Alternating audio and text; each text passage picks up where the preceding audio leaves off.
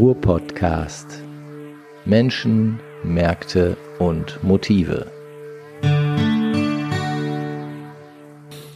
Ja, liebe Leute, ihr hört den Ruhr-Podcast. Mein Name ist Sepp Oberpichler. Wir sitzen im wunderschönen Duisburg und übers Wetter sage ich heute nichts, Annika, oder? Nee, gibt's ja auch nicht viel zu sagen, ne? Ist, äh, da schweigen wir lieber drüber, ne? Genau. Ja, ja, ähm, fang doch einfach mal an. Ich fange an, okay. Ja, sicher. Äh, ich, ja, ich habe überlegt, äh, wie kann man denn den heutigen Gast äh, einleiten? Ja, da Und, sind wir ähm, schon sehr gespannt. Wir hängen an deinen Lippen quasi. Ja, äh, ich verrate schon mal, äh, zu Gast ist äh, der Spezialist für Ruhrgebietskomödien, Heißt das so? Sigi Dumke. Cool. Und ich habe echt überlegt, äh, wie, wie kann man ihn denn äh, einleiten? Und ich habe Ja. vorhin so überlegt, komm, ich google mal nach äh, unlustigen Witzen und habe nach Unwitzen gesucht im, äh, im Internet und äh, Google hat mir dann Witze über Kim Jong-un ausgespuckt und dann dachte ich so, nee, ich glaube, über den mache ich doch lieber keine, Keine, Witze. keine Politik hier, keine Politik. Ja, und ähm, dann habe ich aber überlegt, was möchte ich gerne von Sigi Dunke wissen? Und Mhm. das führt mich auch direkt einmal äh, zu meiner ersten Frage und Begrüßung. Hallo, erstmal Sigi. Ja, hallo, hallo. Ähm, sind denn alle guten Witze schon erzählt? Also äh, ich muss dazu sagen, dass mir, glaube ich, praktisch noch nie ein Witz eingefallen ist. Äh, oder doch einmal für ein, für ein Theaterstück musste ich irgendwie ein oder zwei erfinden. Ähm, die habe ich aber, glaube ich, vergessen. Und äh, ansonsten ist das ein Unterschied, ob man jetzt irgendwie witzige Dialoge schreibt, Pointen, oder eben Witze, die ja auf eine ganz bestimmte Art und Weise funktionieren. Und äh, also weder kann ich mir welche merken, noch fallen mir welche ein. Ich glaube nicht, dass schon alle guten Witze erzählt sind. Man könnte die Vermutung haben, weil so viele schlechte, unwitzige Witze auftauchen und in der Welt sind. Und im Umlauf sind. Ja, also Umlauf ich- sind, besonders wenn man so Beispiel, ja. ta- die tausend besten Witze, wenn man da mal reinschaut, Ehrlich? da denkt man, äh, wenn das die besten Witze sind, wo gibt's dann was zu lachen? Ne? Ja. Ich habe ja einen gefunden, äh, deine Zähne sind wie Gelsenkirchen und Duisburg. Da ist noch Essen dazwischen. Aha. Äh, ja, ich ja, jetzt mir, mir fällt spontan ein, ein Comedian ein, der momentan durch die Shows gereicht wird. Der, der wird da einen richtigen Klopper draus machen. Wenn der den erzählt, dann lacht der Saal. Hat jetzt hier nicht so richtig Auch, auch ein funktioniert. Duisburger, oder? ich sag da jetzt nichts zu. Apropos Duisburger, du, du bist auch Langzeitschreiber für Herbert Knebel. Ja, Wie, wie, wie bist du dazu gekommen? ähm, ich war ja auch Gründungsmitglied von Herbert Knebels Affentheater. In der Band damals, ne? Ich habe da fünf Jahre äh, mit den Kollegen, damals noch ohne Otzi Ostermann natürlich, Ja. auf der Bühne gestanden, da habe ich Gitarre gespielt. Ähm, ich bin mit Uwe Lüko, also dem Knebel, ähm, bei einem Solidaritätsfest für das Bürgerradio äh, in, in Essen damals in der Zeche Karl gab es einen äh, Bürgerradioverein. Ähm, ja, in, in der Zeche Karl aufgetreten, irgendwie 20 Minütchen Programm haben wir gemacht zusammen und äh, die Leute haben sich abgerollt. Und äh, da haben wir gedacht, okay, da, da müssen wir jetzt aber doch mal irgendwie was draus machen und haben uns noch Mitstreiter gesucht. Äh, der Martin Breuer, der heute äh, immer noch in, im Affentheater Bass spielt und schauspielert, der war auch von Anfang an dabei. Und äh, ja, dann haben wir eben ein Programm zusammen geschustert, muss man sagen. Ähm, und es hat dann aber nicht so allzu lang gedauert, ähm, bis die Sache immer erfolgreicher wurde und wir tatsächlich nach drei Jahren äh, Profis waren und davon leben konnten. Das war dann Ende der 80er Jahre oder so? Als ihr angefangen habt? Ähm, das ist jetzt irgendwie gute, gute 30 Jahre her. Ja. Ja, Okay. ja ich glaube, 9, 89 oder sowas war das. Dann konntest du ab 92 davon leben. Wie hast du vorher gelebt, fragen wir Ja. uns. Und wovon?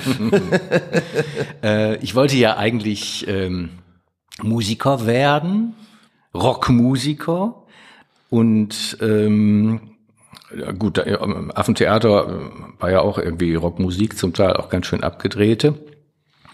Ähm, meine erste Station war aber das äh, Kamikaze-Orchester. Da wird sich kaum noch jemand dran erinnern können. Das war ein Rocktheater, ähm, aber mit äh, sehr bekannten Leuten. Also Piet Glocke war dabei und auch so der, der Frontmann, äh, der Andreas Kunze, der leider nicht Ach. mehr lebt. Mhm. Ähm, Heinrich Schafmeister, relativ bekannter deutscher Schauspieler äh, Norbert Gottschalk, ein sehr renommierter Jazzsänger in Deutschland. Ich glaube, der Bruder von einem großen Moderator, oder? Nee, die sind nicht verwandt. Und ich bin irgendwie da zugestoßen, völlig unbedarft, noch fast ein Hippie, äh, bin ich in diese wirklich wilde Combo gekommen und ab da war mein Leben ein anderes. Äh, aber leben konnte davon keiner. Also ich mhm. habe immer Gitarrenunterricht gegeben in den ersten Jahren äh, und äh, habe in verschiedenen Bands gespielt. Äh, ja, bis es dann irgendwann mit dem Affentheater geklappt hat. Mhm. Spulen wir noch mal ganz kurz zurück. Ähm, Du bist dafür dann quasi ins Ruhrgebiet gekommen, oder? Also wenn mich, wenn ich mich nicht irre und mich nicht verlesen habe bei Wikipedia, kommst du äh, nicht äh, aus dem Ruhrgebiet? Äh, ich bin dafür ins Ruhrgebiet gekommen. Meine Eltern haben das geahnt, dass ich hier quasi äh, mit dem Thema Ruhrgebiet irgendwie so viel anfangen kann. Äh, nein, Quatsch. Äh, ich bin tatsächlich noch in, in ehemals Hinterpommern geboren, in einem winzigen Dörfchen, das heißt Beso mit einem W am Ende. Mhm. Und äh, meine Eltern haben. Wie Besowski. Genau. Meine okay. Eltern haben lange äh, auf äh, die Erlaubnis zur Ausreise gewartet, nämlich bis äh, zum Jahre 1957. Das war mein Geburtsjahr. Und ähm, kann man jetzt nachrechnen, wie alt ich bin. Mhm. Und äh, ja, dann bin ich als Säugling direkt auf die große Reise gegangen und äh, nach ein paar Zwischenstationen in irgendwelchen Flüchtlingsunterkünften sind wir dann in äh, Essen gelandet. Äh, Im Essener Nordosten in Schonnebeck. Und äh, ja, mein Vater war sehr unglücklich, weil die Familie kam ja eigentlich vom Land mhm. und damals war Essen noch so richtig Ruhrpott mhm. und nicht nicht. Das heißt aber, du bist hier groß geworden. Das ist jetzt nicht so, dass du irgendwie ein Landei bist und äh, nee. in, in die große Stadt entführt wurdest, wo nein, plötzlich nein, nein. Schlote grüßten. Äh, nein, nein. Ich äh, bin also ich kann mich ja an die ersten Monate nicht erinnern. Also ich habe äh, für Wie? meine Begriffe immer im Ruhrgebiet gelebt und auch fast immer in Essen und habe erst vor gut fünf Jahren dann nochmal den großen Schritt getan und bin nach Bochum umgezogen. Nee. Ja. Boah, von Essen nach Bochum. Ja. Das ist natürlich schon ein Hammer. Das ist schon weit gereist, möchte man Kulturschock wahrscheinlich. Ähm, Bochum ist schon irgendwie ein bisschen anders als ja, Essen. Klar. Äh, das war jetzt nicht mit einem Schock verbunden, äh, da zu landen. Ähm, mir hat Bochum eigentlich in, in jüngeren Jahren immer ganz gut gefallen, weil ich also so, als ich so Anfang 20 war und eben in, mhm. zum Beispiel in diesem Kamikaze-Orchester, äh, weil Bochum eine lebendigere, freie Szene hatte, mhm. damals fand ich. Und, und irgendwie die Universität sich da viel deutlicher bemerkbar gemacht hat, als das jemals in Essen, glaube ich, bis heute der Fall ist. Und äh, da, da war eine Menge los. Es gab irgendwie coole Läden, Kaffee Treibsand und mhm. da ja, waren, waren tolle Leute. Und äh, dann habe ich aber Ewigkeiten keinen Kontakt zu Bochum und Bochumern gehabt, aber fühle mich da sehr wohl mittlerweile. Also ich finde Bochum auch super. Ist ja mal dieses Bochum total. Zum Beispiel. Und äh, das Bermuda-Dreieck, also ich finde, da kann man schon gut ausgehen auch. Äh, ja, da ist einfach ähm, auch im Bermuda-Dreieck ist äh, so, so eine wilde Mischung unterwegs. Also man fühlt sich da auch im fortgeschrittenen Alter, ne, Jahrgang 57, nicht ganz deplatziert. Also weil da einfach äh, ja, junge und und ältere Leutchen zusammen sind und manchmal Fußball gucken und äh, ja, ist ganz, ganz hübsch. So, aber könntest du dir denn vorstellen, irgendwo komplett woanders zu leben? Du kommst ja da aus Pommern, Ähm, ich weiß nicht, ob du jemals in Pommern warst. Pommernland ist ja abgebrannt, wie wir seit Maikäfer Flieg wissen, aber äh, könntest du dir vorstellen, aus dem Ruhrgebiet wegzuziehen, ländlich dich niederzulassen und nur noch auf Bedarf die Feder zu schwingen? Den Gänsekiel dann natürlich. Ähm, also ich, ich wohne fast ein wenig ländlich. Ich wohne in Bochum Gärte, das Ah, ist der nördliche Rand von Bochum. Ähm, grenzt an die, die wunderbaren Städte Herne, Castrop, Rauxel und Dortmund, Lütgen, Dortmund. Das hört sich alles etwas erschreckend an für Unbedarfte. Man muss aber sagen, ähm, dass es da zwischen den Städten äh, sehr schöne grüne Oasen gibt, also viel Freifläche. Es gibt äh, eine große Dichte von Reiterhöfen. Erstaunlicherweise. Warum die da alle sind, äh, weiß ich nicht. Aber wenn man da so rumspaziert, äh, dann ist das so ein bisschen, als wäre man ganz woanders, irgendwo im, im Sauerland oder so. Und es riecht auch nach Land. Also wir wohnen auch direkt im Ruhrgebiet. ja, wir wohnen auch direkt neben dem Pferdehof oder, oder zwischen zweien sogar. Und ähm, das finde ich ganz herrlich, wenn ich abends nach Hause komme oder abends mal das Fenster aufmache und es riecht nach den Pferden. Das finde ich toll. Wahrscheinlich setzt sich da dann doch irgendwie meine Herkunft durch, ne? die ländliche. Aber wenn man das jetzt zum Beispiel Leuten aus Süddeutschland erzählen würde, dass es auch im Ruhrgebiet nach Pferdehof riechen kann, dann würden die einen ja für bekloppt halten. Das glauben ja viele nicht. Ähm, da- Das ist aber jetzt gar nicht so die große Ausnahme, dass es zwischen diesen Städten und in dieser Ballung ja von von Städten dann doch auch immer wieder äh, mehr oder weniger freie grüne Ja. Räume gibt. Wir haben ja viele Grüngürtel auch und ähm, wenn man sich das dann wirklich mal anschaut, ich hatte jetzt erst kürzlich ähm, Bekannte, die, die ich schon relativ lange kenne, die aber auch aus Süddeutschland kommen, die waren ähm, zu Besuch ein paar Tage bei uns und ich bin mit denen dann mal ähm, so zu den ähm, Rheinauen gefahren, die Sechseenplatte angefahren und ähm, wir waren im Stadtwald spazieren und so und die die mussten wirklich ihr Vorurteil, was, was sie hatten, und das hatten sie massiv, komplett korrigieren. Also die ähm, sind wirklich hier hingekommen und das sind Leute, ganz normale Menschen, ne? also auch so äh, ein bisschen jünger als du jetzt vielleicht, so in meinem Alter.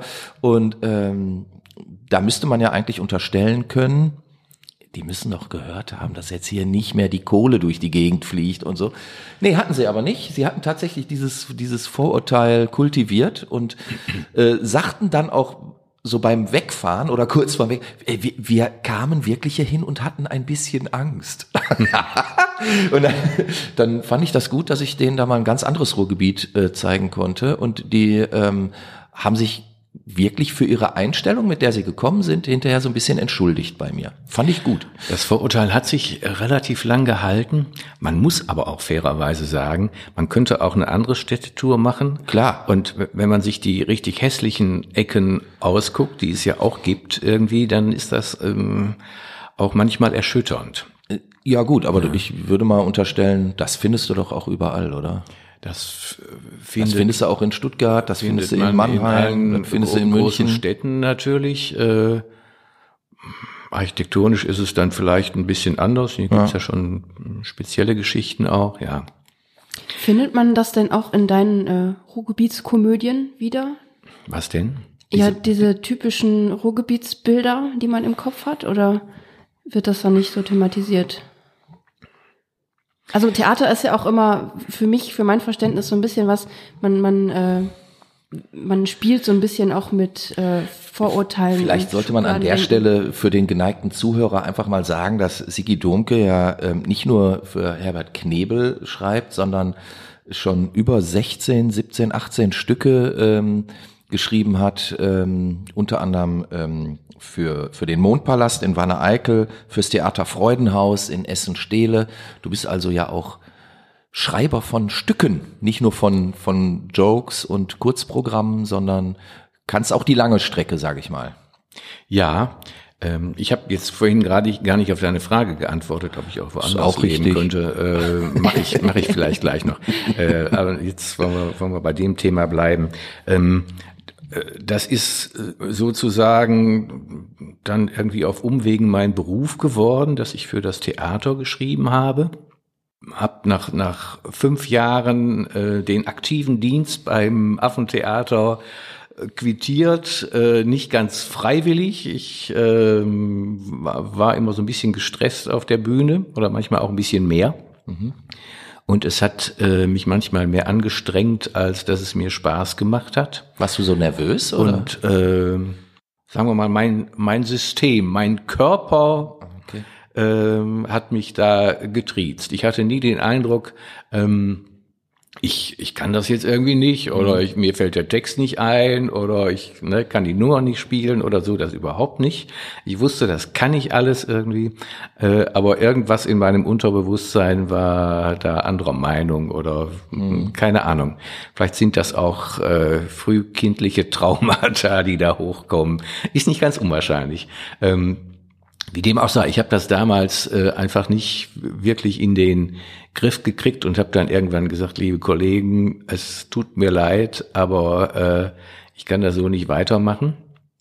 Und bin den aber als äh, Texter erhalten geblieben. Ich war auch bis dahin so ziemlich der, äh, der Haupttexter gewesen und wir sind dann danach dazu gekommen, das alles im Verbund zu dritt zu machen. Äh, und Gleichzeitig hatte ich das Angebot vom Essener Theater Freudenhaus, ob ich ähm, mich um dieses damals in einem Übergang befindlichen äh, Theater kümmern wollen würde. Ähm, das ist äh, jetzt seit vielen Jahren beheimatet in Steele im Grent. Äh, und dieses Grent wurde damals äh, aber erst umgebaut. Das war ein sehr langwieriger Prozess. Und als ich dann da begonnen habe, gab es erstmal kein Theater, sondern wir haben uns in Bausitzungen rumgetrieben und auf irgendwelchen äh, äh, Ratsversammlungen und, und, und. Und es hat eine Zeit gedauert, bis das dann tatsächlich eröffnet wurde. Und verrückterweise mit einem Stück von mir, das war gar nicht geplant. Äh, das hieß Freunde der italienischen Oper. Ähm, und ja, also eigentlich. Das ist ja, glaube ich, so ein Klassiker geworden, oder? Das wird immer noch, ja, immer wieder gespielt. Das läuft ne? da Immer noch, jetzt natürlich nicht andauernd irgendwie, aber meist noch fast äh, einmal im Monat in einem, mhm. in einem kleinen Block und ist immer noch, glaube ich, auch das bestbesuchte Stück da nach über 20 Jahren. Äh, das ist natürlich Wahnsinn. außergewöhnlich. Ähm, ja, und ich bin da sehr unbedarft eben dran gekommen.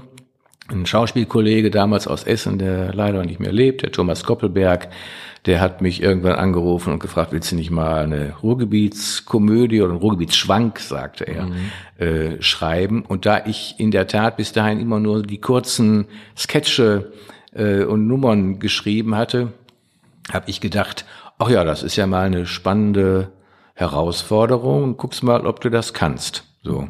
Und ich hatte mich gerade relativ lange und intensiv mit Verdi-Opern beschäftigt. Freiwillig? Äh, freiwillig, ja. Äh, ich hatte immer große Vorurteile der Oper gegenüber. Und äh, es ist immer noch so, dass ich mit manchen Gesangsformen da nichts anfangen kann, aber es gibt da sehr unterschiedliche Ausprägungen, muss man sagen. Jedenfalls war ich dann in einer skandalumwitterten Aufführung vom Troubadour in Essen damals, von Dietrich. Hilsdorf inszeniert. Da liefen ein paar Nackte irgendwie über die Bühne und da waren die Katholiken alle völlig empört. Und wir dachten, ach, da gucken wir uns jetzt mal an.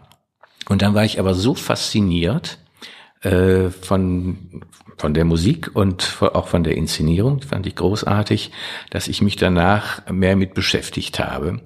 Und äh, wenn man so will, kam daher die Idee ähm, zu, zu dem Stück von der italienischen Oper. Also da ist es so, da kommt ein italienischer Gastarbeiter, hießen die ja damals, in so eine typische Ruhrgebietsfamilie und krempelt die nicht nur mit seiner Leidenschaft für die Musik, äh, sondern auch mit äh, seiner Lebensfreude, mit all dem mediterranen Flair, was er da einbringt, irgendwie ziemlich um.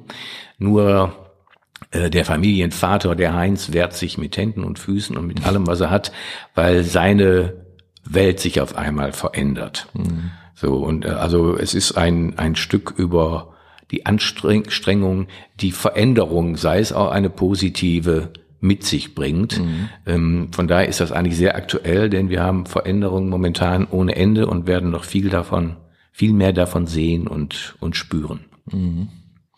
Hast du das damals beim Schreiben des Stücks schon irgendwie seismografisch ähm, aufgespürt, erahnt oder war das eher Zufall? Also ich sag mal so, vor 20 Jahren hatten wir jetzt noch keine Flüchtlingskrise, wie es heute heißt. Nein, aber es ging mir schon um das äh, Integrationsthema damals. Mhm. Ich habe das Stück äh, in den äh, späten wilden 60er Jahren angesiedelt. Mhm. Ähm, durchaus sehr bewusst, weil damals die Menschen, die aus Südeuropa, Italien, Griechenland und so weiter zu uns gekommen sind, äh, auch durchaus großen Anfeindungen ausgesetzt waren. Mhm. Zum Teil sind die ihr mehr oder weniger in, in Lagern gehalten worden und mhm. alle hatten Angst um die deutschen Frauen, mhm. alle Männer, alle nicht. Ähm, ja, und das hat sich natürlich ziemlich geändert. Also heute ist gerade in Stele, wo dieses Stück dann ne, seine Uraufführung hatte und immer noch gespielt wird, äh, gerade auf den Plätzen durch die italienischen Restaurants und Eiscafés und so weiter eine ganz andere Kultur eingezogen, die mittlerweile so selbstverständlich ist. Mhm. Ähm, und ich hoffe, das gelingt äh, uns eben auch mit anderen Kulturen, die es vielleicht derzeit schwerer haben. Ähm, kann nicht alles vergleichen, aber es ist auf jeden Fall so, dass das Ruhrgebiet eigentlich offen ist dafür auch äh, andere kulturelle Einflüsse zu assimilieren mhm. ne? und äh, damit auch ja was was Positives zu machen. Ja. Jetzt steht ja die Komödie häufig ähm, so in dem ja in dem Vorurteil auch, also eher so die leichte, seichte Unterhaltung zu sein und keine ähm, schweren Inhalte zu vermitteln. Wenn du jetzt allerdings sagst, dass dein, dein Klassiker, ne, Freunde der italienischen äh, ähm, Oper, ja irgendwie auch ähm, solche Themen wie Integration mittransportiert, dann ist das ja eigentlich ein, ein gewichtiger Inhalt, den du aber ja humoristisch ähm, mit dem einen oder anderen äh, Karlauer versiehst etc. pp. Und ich sag mal auf die ähm, leichtere Art und Weise darreichst, wenn ich dich da jetzt richtig verstanden habe. Ist das ein anderer Zugang? Würdest du dir vielleicht sowas häufiger auch wünschen, dass man auch schwierige Themen ein bisschen anders verpackt, um, um näher ans Volk zu kommen? Oder ist das, ist das nur so dein, dein spezieller eigener Stil? Ich bin davon überzeugt, dass es in guten Komödien äh, immer um Konflikte, um die großen Themen geht, um Drama auch mhm. geht, ähm, nur anders aufbereitet. Und äh, ich habe eigentlich immer versucht, in den Stücken ähm, aktuelle Themen auch äh, ja zu verarbeiten, äh, den, den Strukturwandel hier, irgendwie auch das deutsch-türkische Verhältnis in mhm. späteren Jahren. Ähm, der Klassiker im Mondpalast, Ronaldo und Julia, ist ja nach Shakespeares Romeo und Julia äh, zwar hier an, an äh, ja, äh, übertragen auf die Fußballfamilien Schalke und, und Dortmund mhm. äh, Fans irgendwie, aber es geht ja da auch um einen handfesten äh, Konflikt und äh, ich finde, dass man das mit den Mitteln der Komödie wunderbar erzählen kann. Ähm, und auf, also ich bemühe mich, das auf eine Art und Weise zu tun. Natürlich erstmal, äh, wo die Leute auch lachen können ähm, und wo sie aber auch am Ende nicht niedergeschmettert den Saal verlassen, sondern mit einem Hoffnungsschimmer. Ich habe oft fast wenig Verständnis dafür, wenn äh, Theaterstücke alles Elend der Welt einfach nur noch mal auf die Bühne bringen, mhm.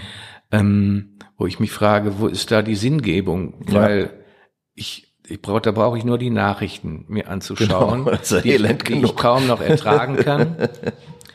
Warum soll ich mir das Ganze dann noch mal in einer oft natürlich irgendwie von den Schauspielern wunderbar gespielten und von mir aus auch toll inszenierten äh, Geschichte anschauen. Aber warum soll ich mir Hoffnungslosigkeit antun? Ich möchte äh, das Gegenteil mhm. erleben. Mhm. Ja, ich möchte ähm, Visionen und, und äh, Träume äh, von einem besseren Leben ja. ähm, damit konfrontiert werden, damit, mich damit auseinandersetzen. Und äh, das gibt es, finde ich, gerade jetzt im Moment, wo wir das so dringend brauchen, wie, wie fast noch nie in der Geschichte mhm. der Menschheit. Positive Visionen, das gibt es zu wenig. Da müssen wir hinkommen. Mhm. Und da ist das Theater eigentlich auch der richtige Ort dafür. So. Ja, würde ich mit dir völlig übereinstimmen. Jetzt äh, weiß ich aber auch, dass, dass gerade ähm, Theaterkritiker ja häufig ähm, versuchen, ihr angelesenes Wissen irgendwie auf alles überzustülpen und ähm, über die Komödie oder das Boulevard äh, äh, gerne äh, äh abschätzig lächeln und ähm, so ist es, ja. dann doch äh, die XY-Inszenierung von Hasse nicht gesehen ähm, vorziehen und da erschüttert rausgehen möchten, um zu sagen, wie großartig jetzt dieser deprimierende Vorstellung war. Ähm, wie, wie, gehst du mit solcher Kritik um? Also ich könnte mir vorstellen, dass ja nicht jetzt jedes Stück von dir auch äh, ähm, hochlobend in den Lokalgazetten ähm, besprochen worden ist. Und ähm, wie, wie, geht man damit um? Sag ich mal, wenn ähm, wenn man doch das Wort Theater, Autor, Regisseur irgendwo mit sich ähm, auch herumträgt. Ähm, wenn man dann aber vielleicht in der, in der Kritik häufig nur in Anführungszeichen so wahrgenommen wird, als wäre man da jemand, der irgendwie so ein Possenspiel äh, äh, betreibt. Ist das überhaupt so? Also hatte ich jetzt einfach nur so rausgehört. Ach, die, die Kritiken sind oft ja auch positiv äh, oder mindestens wohlwollend. Mhm. Ähm, es gibt auch oft Dinge, die man kritisieren kann. Also äh, in der Regel inszeniere ich das nicht selber. Nicht alles gefällt mir, mhm. was ich dann da auf der Bühne sehe. Manches habe ich anders gemeint, manches hätte ich anders Hast du dann Einspruchmöglichkeiten eigentlich? Ähm, ich gucke da natürlich zu und kann da auch was zu sagen, inwieweit sich das, inwieweit das dann auch aufgenommen wird, äh, ja, manchmal mhm. ist, ist unterschiedlich. Also ähm, das ist nicht immer unbedingt meine Handschrift, kann es auch nicht sagen, weil es ja jemand anders macht. Das muss man dann auch irgendwie abgeben und, und loslassen können. Ähm, und es ist sicherlich auch nicht alles gleich gelungen, von daher ist ja auch Kritik manchmal da durchaus berechtigt. Aber es werden natürlich Unterschiede gemacht zwischen der sogenannten Hochkultur und der schnöden äh, Unterhaltung. Da fällt dann auch oft äh, der Begriff Boulevard. Ich finde nicht, dass ich Boulevardkomödien schreibe, irgendwie, mhm. wo es nur um wer kriegt wen äh, sich, sich dreht und am Ende gibt's irgendwie ein riesen Happy End. Ähm, ja, da, wenn, wenn, wenn das Wort fällt, fühle ich mich schon äh, falsch, falsch verstanden. verstanden. Ja. Ja. Und es ist natürlich äh, so, also ich war jetzt kürzlich im äh, Grent auf einer Mitgliederversammlung und es ist jetzt zum ersten Mal der Fall, dass das Theater Freudenhaus äh, auch vom Land eine äh, Projektmittelförderung bekommt. Mhm. Jetzt, äh, es gab eine Kooperation mit dem Grillo Theater, da hat man sofort irgendwie einen ganz anderen Stand. Mhm. Vorher haben wir das vergeblich versucht. Äh, und da war schon, glaube ich, so deren Haltung irgendwie, Komödie muss ich irgendwie selber tragen, da will man nicht auch irgendwie noch Geld äh, mhm. reinschießen. Und ich finde aber gerade die vielen kleinen freien Einrichtungen, Kulturzentren und so weiter, die sind so wichtig für diese Region, die haben so mhm. viel gute Arbeit geleistet. Ähm, wir haben gerade mit dem Theater Freudenhaus und dem Mondpalast so viele Menschen ins Theater gekriegt, die vorher nun wirklich damit gar nichts am Hut hatten mhm. und die da trotzdem äh, ein, ein tolles Theatererlebnis hatten. Mhm. Ähm, Und das ist was wert und das könnte man auch äh, auf, auf ja, intensivere Art noch fördern. Mhm. Da muss ich jetzt gerade wieder an unser Gespräch auch mit Fatima Chalishkan denken, die äh, sich an diesem Bereich kultursensible Arbeit äh, auch sehr engagiert und auch Theater auch berät, um halt auch anderes Klientel ins Theater zu holen.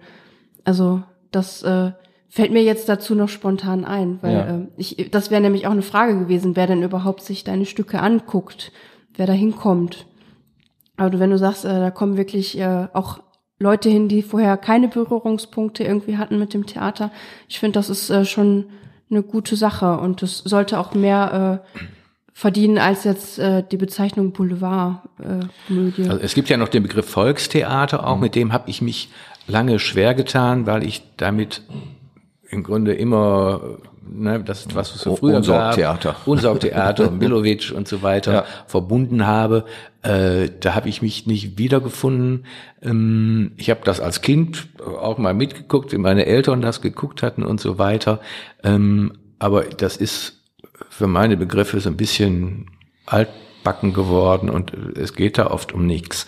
Äh, ich habe mich dann aber irgendwann mit dem Begriff versöhnt, als ich gesehen habe, dass das Volk, sage ich mal in Anführungszeichen, äh, dann eben gerne in meine Stücke kommt und sich da, äh, ja, glaube ich, nicht unter Niveau unterhält und auch mal ans Nachdenken kommt, neben dem Lachen.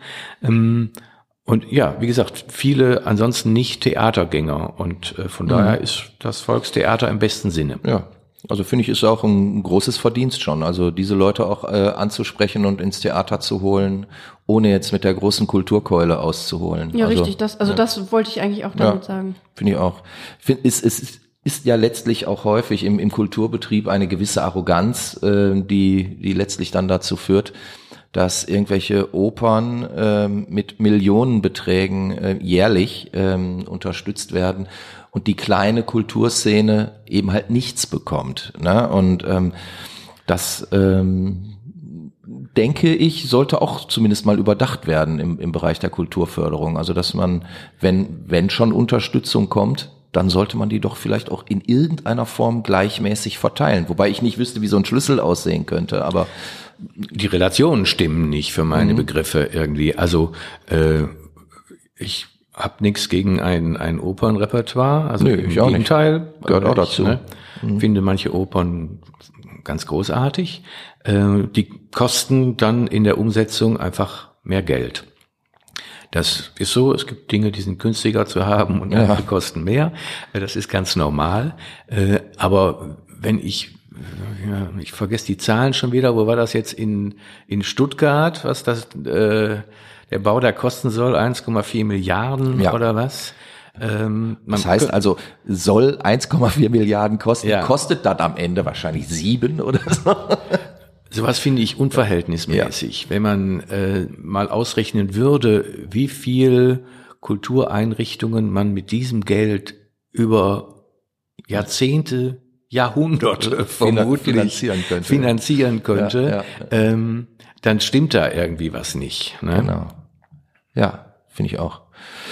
Gut, wir sind mit der Zeit schon wieder sehr weit fortgeschritten. Ähm, ganz kurze Frage noch. Ähm, ich habe gehört, dass du ein kleines neues Programm gerade zusammengeschustert hast, zusammengebaut hast. Und zwar im Duo-Format. Du kommst mit Sängerin demnächst. Sieht man dich hier in der Region auch mal auf der Bühne? Äh, Das hoffe ich. Also ich bin in der Tat wieder mehr zum Musikmachen gekommen in letzter Zeit, was mich unbändig freut, ähm, weil das ist nach wie vor meine größere Leidenschaft. Und es hat sich eine, äh, ja, Jugendband quasi von mir wieder reformiert. Die heißt Twist und spielt in gewisser Regelmäßigkeit auch im Grent in Essen-Stehle. Und neu am Start, äh, demnächst zumindest, ist ein, ein Duo mit äh, einer wunderbaren Sängerin und Schauspielerin, Veronika Marun aus Essen. Und wir werden eine, eine Mischung machen aus Songs, von mir geschrieben und auf der Gitarre virtuos begleitet Selbstverständlich. und äh, Texten von mir aus, äh, aus meinen Büchern, also Literatur und Musik. Und äh, ich halte das für eine sehr schöne Mischung. Also Domke Marun, ähm, Sollte man sich normalerweise antun. sollte man sich antun, äh, genau. Äh, das wird sehr vergnüglich äh, und auch ein bisschen poetisch. Also das sind Songs aus unterschiedlichen äh, Dekaden, muss man fast sagen, äh, die, die sich gut gehalten haben, aber da gibt es einige. Ich bin sehr gespannt. Ich hoffe, dass ich dieses Programm kurzfristig mal sehen kann. Und ähm, wir sind fertig. Also ich muss sagen, eine sehr interessante Folge. Ähm, mein Name ist Sepp Oberpichler. Ich sag Tschüss. Ja, ich sag auch Tschüss und äh, sorry Kim Jong-un, ich wollte keine Witze über dich machen. Danke Sigi, dass du da warst.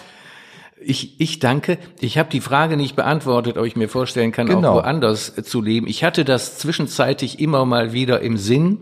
Ähm, ich bin gerne in Irland gewesen, aber was soll einer, der im Ruhrgebiet verwachsen ist, möchte ich sagen, dann auf die Dauer in Irland tun?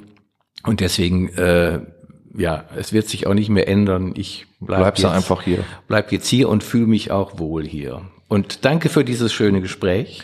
Gerne, gerne. Danke für das perfekte Schlusswort. Und tschüss. Tschüss. Tschüss. Ruhr-Podcast.